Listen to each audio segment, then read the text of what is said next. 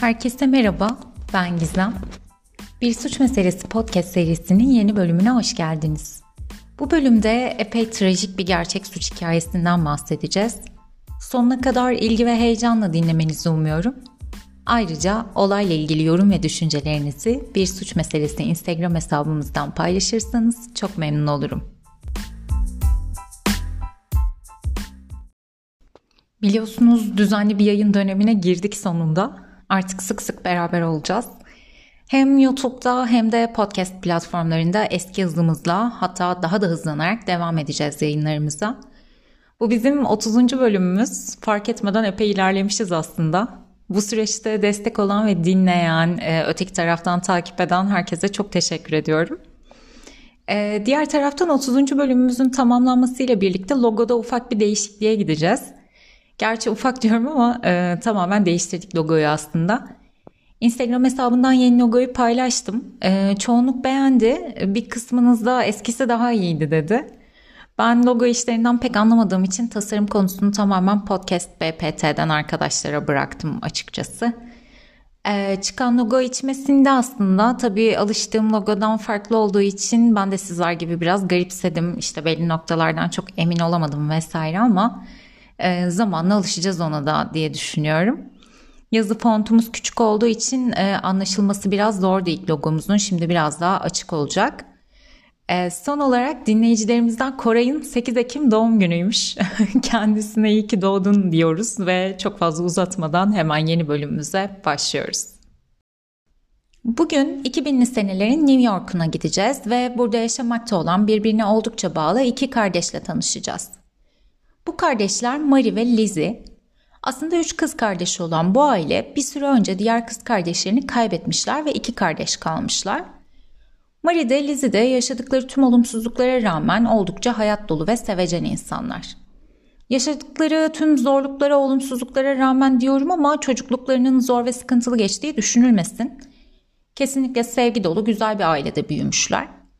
Kardeşler olarak kendi aralarında da çok güzel bir ilişkileri var. Zorluktan kastım kaybettikleri kız kardeşleriyle alakalı aslında. Ama bu süreçte de Mary ve Lizzie birbirlerine destek olmuşlar ve bu zorlu süreci olabildiğince sağlıklı bir şekilde atlatmışlar. Aynı zamanda ölen kardeşlerinin bir de eşi var. Bu adamın ismi Gary. Gary eşini kaybettikten sonra çok zor günler yaşamış ancak ailenin eniştesi olarak bu ailenin önemli bir parçası olmaya devam etmiş her zaman. Yani aslında Mary, Lizzie ve Gary üç kardeş gibiler diyebiliriz. Bu arada Mary bekar bir anne, Lizzie ise evli. Lizzie'nin eşinin ismi Casey ve kendisi bir kamyon şoförü. Bu kamyonla çeşitli teslimatlara gidiyor, zamanın büyük bir kısmını yollarda geçiriyor. Casey evde olmadıkça da Lizzie ve Mary, Mary'nin evinde birlikte çok keyifli vakit geçiriyorlar. Kimi zaman onlara Gary de katılıyor. Keyifli rutinleri var birlikte yaptıkları. Farkındaysanız şu ana kadar oldukça keyifli bir aile tablosu çizdim. Peki e, bu hikayenin bir gerçek suç hikayesine dönüşmesi nasıl oldu? Bunu anlayabilmek için hikayemizin ayrıntılarına girmeye başlıyorum. Marie'nin oldukça sıradan bir hayatı var açıkçası. Lori isminde bir kızı var. Daha önce de belirttiğim gibi kendisinin eşi yok. Kızıyla birlikte sessiz ve sakin bir hayat sürüyor. Ancak ne yazık ki kardeşi Lizzie'nin hayatı kendisininki kadar kolay ve keyifli değil.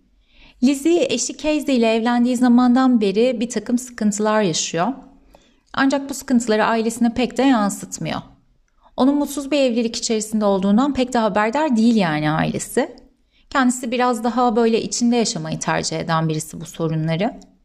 Aile de bir şey fark etmiyor. Çünkü 90'ların başında birlikte olmaya başlayan çift evlendikten sonra Connor isminde bir de erkek çocuğu dünyaya getiriyorlar. İlişkileri karşıdan bakılınca oldukça sıkıntısız ve sıradan esasında. Ancak Casey çok çapkın bir adam ve ne yazık ki bu ihanetlerin bir kısmından Lizzie de haberdar. Tahmin edebileceğiniz gibi bu Lizzie için oldukça zor bir durum. Ancak kendisi hem çocuğu olduğu hem de eşini gerçekten sevdiği için onunla evliliğini kurtarma çabası, içerisinde. Boşanmayı hiç düşünmüyor gerçekten. Fakat zamanla tüm olayları içine atan Lizzie psikolojik anlamda epey yıpranmaya başlıyor ve Casey ile ciddi bir konuşma yapmak istiyor. Muhtemelen ona bir çocukları olduğunu, bu şekilde davranmaması gerektiğini, evlilikleri için bir şeyler yapmak istediğini söyleyecek. Casey ile konuşuyor ve Casey de bu teklifi kabul ediyor. Küçük Connor'ı teyzesi Maria'ya bırakmaya karar veriyorlar ve onu bırakıp Casey'nin kamyonuna binerek konuşmak için gidecekleri yere doğru ilerliyorlar. Biraz ilerledikten sonra Lizzie tuvaleti kullanmak istediği için bir benzin istasyonunda duruyorlar ve Lizzie kamyondan iniyor. Ardından Casey de e, kamyonu park etmek için hareket ediyor ve birkaç saniye sonra dışarıdakilerin dur çığlıklarıyla kamyonunu durduruyor. Hemen aşağı iniyor ve eşi Lizzie'nin kamyonun altında ezilmiş olduğunu görüyor. Manevra yaparken eşinin tuvalete doğru ilerlediğini düşünen adam etrafını kontrol etmiyor ve aslında o esnada ayakkabı bağcığını bağlamak için eğilmiş olan eşini kendi kamyonuyla ezerek geçiyor. Elbette bu korkunç bir olay. Hayatımızdaki en değerli varlıklardan biri de eşimiz çünkü. Ve eşinizi yanlışlıkla öldürmek çok travmatik bir durum. Hemen polisler çağrılıyor tabii olay yerine. Casey bitap düşmüş halde elbette. Sürekli ağlıyor ve histerik davranıyor. Tabii ki bu çok normal. Dediğim gibi korkunç bir olay yaşanıyor o esnada. Polisler de gerekli incelemeyi yapıyor ve kazayı raporlayarak olay yerinden ayrılıyorlar. Kısa bir süre sonra Casey olayı Lizzie'nin kardeşi Marie'ye de haber veriyor ve tahmin edebileceğiniz gibi Marie yıkılıyor. Zaten böyle bir kayıp yaşamıştı daha önceden ve ikinci defa bunu yaşamak onun için çok sarsıcı oluyor. İlk birkaç gün elbette çok zor geçiyor. Özellikle Casey hem eşinin ölümünün hem de bu kazaya sebep olan kişi olmanın acısını yaşıyor. Marie'ye karşı çok mahcup özellikle. Marie de bu noktada bunun bir kaza olduğunu olgunlukla kabul ediyor ve Casey'yi daha iyi hissettirebilmek için elinden geleni yapıyor. Lizzie'nin küçük oğlu Connor'ın da bakımını üstleniyor bu arada ve bu çocuğun annesini kaybetmesinin ardından babasına çok daha fazla ihtiyaç duyacağını da biliyor. Casey'nin bir an önce toparlanmasının Connor için de iyi olacağını düşünerek Casey'nin en büyük destekçilerinden biri Marie oluyor aslında. Nasıl enişte geri ailenin hala bir üyesi ise Casey de böyle oluyor. Burada araya girmeden edemeyeceğim. Ee, Marie'nin bu olgun tavrına sahiden hayran kaldım. Ben olsam bu kadar olgun davranamazdım sahiden. Ee, herkesin hayatı inanılmaz değerli. Geri dönüşü de yok bazı şeylerin, bazı kazaların. Bu nedenle sırf birinin dikkatsizliği nedeniyle sevdiğim birini kaybetsem o kişiyi asla affedemezdim diye düşünüyorum. Ama elbette bunu bir kaza olarak kabul edip hayatına devam edebilmek ve karşıdaki kişiye de psikolojik anlamda destek olabilmek büyük bir başarı. Bu noktada dediğim gibi çok takdir edilesi bence Marie'nin tavrı. Aradan 6 ay kadar geçtikten sonra herkes yavaş yavaş yeni düzene alışmaya başlıyor. Marie dediğim gibi kızı Lori ile birlikte e, yeğeni Connor'ın da bakımını üstleniyor ve hafta içleri çocuk onlarla birlikte kalıyor. Hafta sonunda kimi zaman Casey oğlunu alarak onunla vakit geçiriyor. Öteki taraftan Casey'nin hayatı da yavaş yavaş eski haline dönmeye başlıyor ve kendisi Athena isminde oldukça güzel ve genç bir kadınla tanışıyor. Bu arada Athena sahiden çok güzel bir kadın. Ee, ne yazık ki gençlik fotoğrafını bulamadım ama e, yaş almış halinin fotoğrafını paylaştığımda geçmişini de hayal edebilirsiniz diye düşünüyorum. Dediğim gibi Athena ve Casey tanışıyorlar ve bir arkadaşlığa başlıyorlar. Casey yaşadığı travmatik olaydan Athena'ya da bahsediyor ve Athena onun için çok üzülüyor. Böyle bazı insanlar vardır e, mağdur birilerini gördüklerinde ona kucak açmak ve ona yardım etmek isterler ve bu kişilerle ilişki yaşamayı tercih ederler aslında. Athena da tam olarak böyle bir kadın. Casey'nin yaşamış olduğu mağduriyet onu çekici bir partner haline getiriyor Athena'nın gözünde ve ondan hoşlanmaya başlıyor. Casey de bu kadını epey çekici buluyor zaten. Sonuç olarak belli bir zaman geçtikten sonra ikili romantik bir ilişkiye başlıyorlar. Aslında mesele de bu ilişkinin ardından biraz ilginç bir hal almaya başlıyor. Athena'nın yaşamakta olduğu ev Mari'nin evine çok yakın hatta böyle bahçeleri bitişik gibi düşünebiliriz. Ve Casey de Athena'nın yanına yerleşince aile bu ilişkiden tamamen haberdar oluyor. Aslında Marie bunu hiç garipsemiyor. Hatta Casey normal hayatına döndüğü için mutlu bile denebilir. Ee, geri bu duruma biraz tepki veriyor. Başka birisiyle birlikte olmaya başlayan Casey'den uzaklaşıyor. Ama Marie ona da herkesin hayatına devam etmek zorunda olduğunu söylüyor. Ee, Marie sayeden çok olgun ve düzgün bir kadın. Hikayeye çalışırken kendisine bayıldım diyebilirim. Peki Geri neden bu, durum, bu durumu garipsiyor? Ee, sonuçta herkes hayatına devam etmeyi sahiden de. Esasında enişte Gary'nin Casey ile ilgili ilişkisinden bağımsız başka şüpheleri var.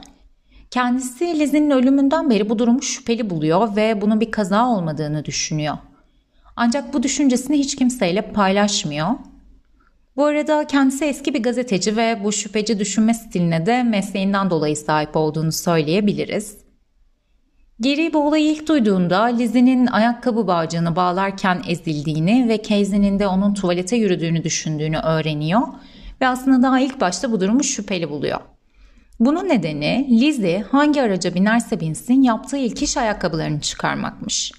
Yani kendisi asla ayağında ayakkabıları varken yolculuk etmezmiş. Oturduğu anda ayakkabılarını bir çıkarır kenara koyarmış. Ve araçtan inerken de e, ayakkabılarını giyermiş. E, araçtan indiği sırada da indiği zaman da ilk işi ayakkabı bağcıklarını bağlamak olurmuş. Yani böyle aracın yanında bağcıklarını bağlarmış. Haliyle Casey'nin bu kadar senelik eşinin ayakkabılarını bağlaması gerektiğini düşünmeden aracı sürmesini şüpheli buluyor başlangıçta. Bu andan itibaren hiç kimseyle düşüncelerini paylaşmadan amatör bir soruşturma yürütmeye başlıyor. Yaptığı araştırmalarda eski mesleğinin ve tanıdıklarının da elbette yardımı oluyor. Kendisi Casey'nin olay günü verdiği ifadeleri inceliyor ve birkaç defa birkaç farklı ifade verdiğini fark ediyor. Bir defa kamyonu park ederken eşini ezdiğini, diğer defa yanlış yönden gelen bir kamyon nedeniyle ani bir manevra yaptığını ve bu nedenle kazanın gerçekleştiğini anlatıyor. İki ifadenin birbiriyle aynı olmaması da gerinin endişelerini arttırıyor. Ancak dediğim gibi bu noktada özellikle Marie bu durumu bilirse Casey'ye eskisi gibi davranmayarak onu şüphelendirebilir ve kendisini riske atabilir diye düşünüyor ve e, bu fikrini asla paylaşmıyor Marie ile. Geriye kalırsa Casey çok tehlikeli bir adam ve onun yapamayacağı hiçbir şey yok. Aslında o aşamada bu şekilde düşünmesini gerektirecek yeterli kanıta da sahip değil ancak mesleki içgüdüleri ağır basıyor sanıyorum. Bu nedenle Marie'nin gösterdiği yakınlığı asla göstermiyor Casey'ye ve araştırma yapmaya devam ediyor. Bu arada Athena ve Casey'nin ilişkilerinde de bazı sorunlar çıkmaya başlıyor. Daha önce de bahsettiğim gibi Athena oldukça anaç bir kadın ve Casey'nin annesi oğlu Connor'ı da çok seviyor. Connor hafta sonları onlarla vakit geçiriyor ve Athena'nın düşüncesine göre Casey ona ufak bir çocuğa gösterilmesi gereken ilgiyi göstermiyor. Ama burada bahsettiğimiz aslında böyle manevi anlamda bir ilgi değil. Şimdi bununla alakalı bir e, örnek vereceğim. Athena'nın anlattığı yaşanmış bir olayı. Bir gün küçük çocuk uçurum gibi bir yere doğru koşarken artık duramayacağı bir noktaya geliyor ve Athena durumu fark ederek koşup çocuğu tutuyor ama böyle bayağı hızlı koşması gerekiyor. Çocuk tam düşecekken onu tutuyor. O esnada Casey çocuğu durdurabilir durumda yani çocuğa çok yakın. Ancak onu durdurmak yerine suratında tuhaf bir sırıtmayla onu izliyor. Elbette bu sadece bir örnek. Bunun gibi birçok şey yaşanıyor ve Athena bu adamdan soğumaya başlıyor. Devamında da bir gün başka bir kadından bir telefon alıyor ve bu telefonda karşıdaki kişi Casey'nin sevgilisi olduğunu ve Athena'nın aldatılıyor olduğunu haber veriyor kendisine. Bunun üzerine Athena Casey'den ayrılmak istediğini söylüyor ve Casey'nin daha önce hiç görmediği bir yönüyle karşılaşarak korku dolu anlar yaşıyor. Casey ona pişman olacağını söyleyerek tehditler savuruyor. Evden gitmemek konusunda da ısrarcı oluyor hatta. En son Athena onun eşyalarını sokağa atmak durumunda kalıyor. Ancak epey korkulu bir süreç yaşıyor tahmin edebileceğiniz gibi.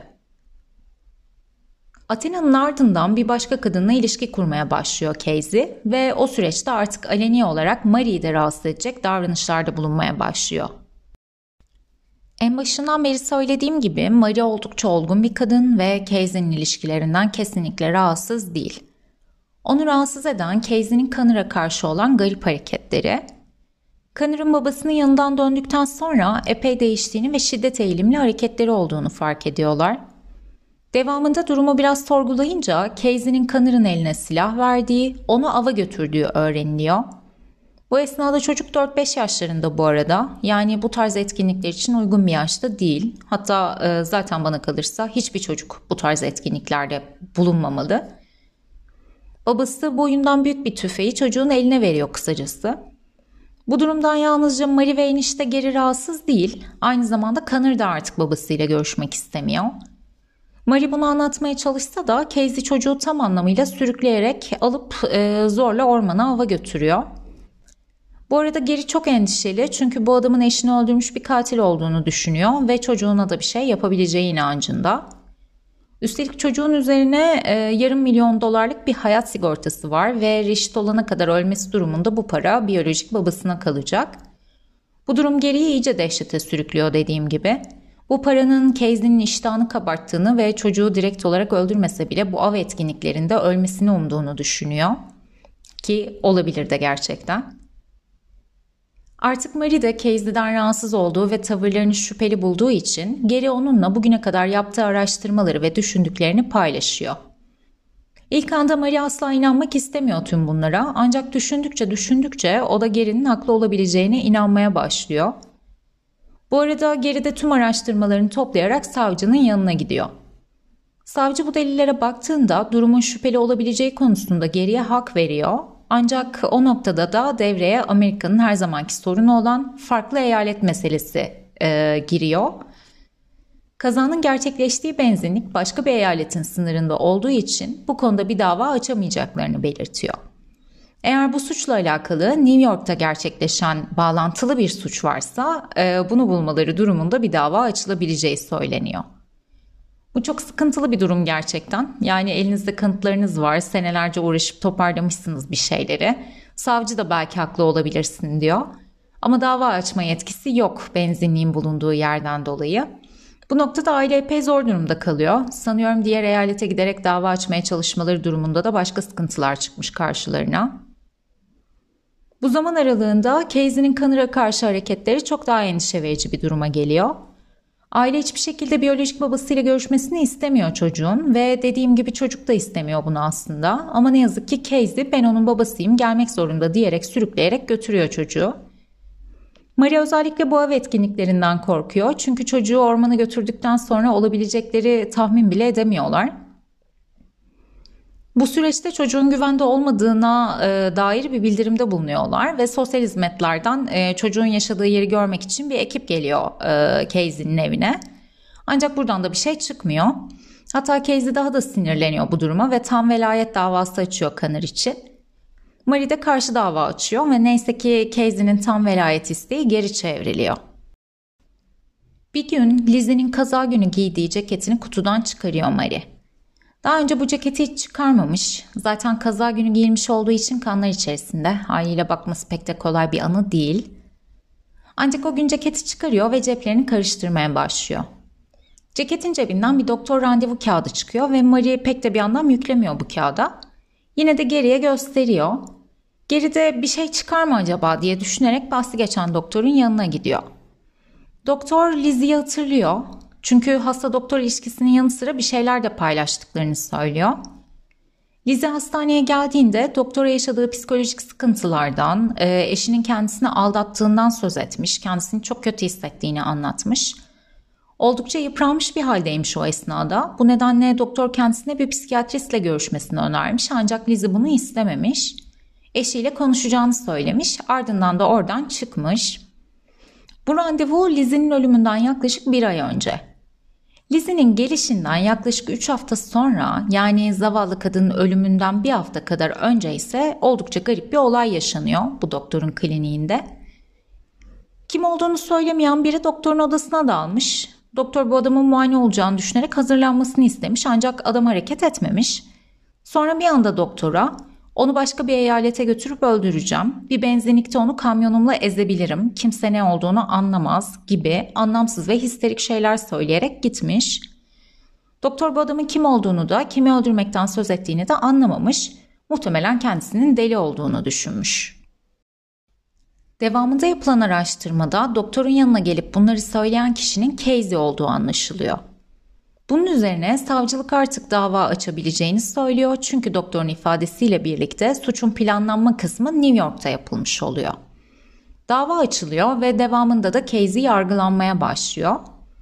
Mahkemeler esnasında inanılmaz derecede pişkin, çoğunlukla sırıtıyor. Psikolojik anlamda pek normal olmadığı kesin. Mahkeme görüntüleri mide bulandırıcı diyebilirim. E, yapılan mahkeme sonucunda jüri Casey'yi suçlu buluyor ve müebbet hapis cezasına çarptırılıyor. Suçun işleniş şekli ise şu şekilde olmuş, e, bu şekilde olduğu düşünülüyor. Casey Liz'in isteği üzerine baş başa konuşmayı kabul ediyor ancak en başından beri onu öldürmeyi planlıyor. Bu arada bunun nedeni e, hani herhangi bir hayat sigortası vesaire değil. Bunun nedeni sadece işte e, bir şekilde artık e, Lizzie'den sıkılmış, bıkmış olması ve Lizzie'nin de e, evliliğine devam etmek istiyor olması ama bu arada da aldatılmamak istiyor olması. Bunları yapmak istemeyen Casey de onu öldürmeye karar veriyor. E, doktora gidip söylediklerini de Lizzie'yi tehdit etmek amacıyla söylüyor. Doktorun bu tehdidi Lizzie'ye ileteceğine inanmış olmalı ancak doktor adamın kim olduğunu ve kimi tehdit ettiğini bilmediği için bu kişinin Lizzie olduğunu anlayamıyor. E, eğer anlasa sahiden de Lizzie'yi uyarabilirdi. Her şey daha farklı olabilirdi. Devamında Lizzie'nin konuşmak istemesini fırsat olarak değerlendiriyor ve kamyonunu farklı bir eyalete sürüyor. Eşini tuvalet ihtiyacı için benzinlikte indiriyor. Kamyonu ileri doğru sürüyor ve ardından da kamyonun aynasından gördüğü Lizzie'yi ayakkabısını bağlarken eziyor. Bu noktada eğer amacına ulaşırsa tıpkı bu hikayede olduğu gibi kaza süsü verecek.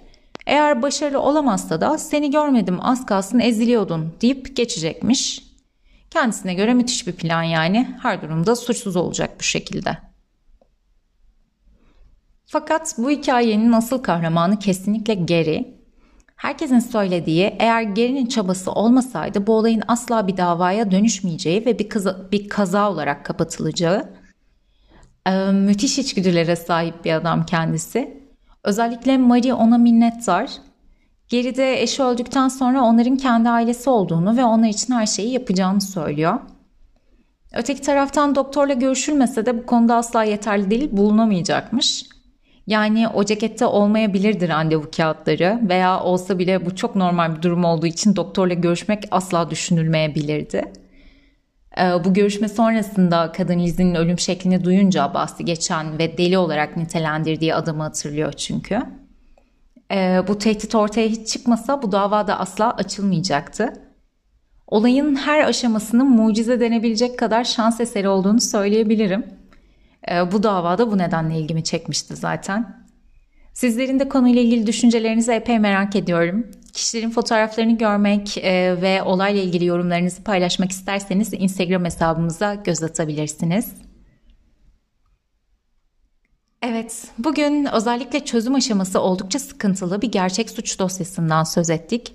Umuyorum sonuna kadar ilginizi kaybetmeden dinlemişsinizdir. Bir sonraki bölümümüzde tekrar görüşebilmek üzere. Herkese sevgiler.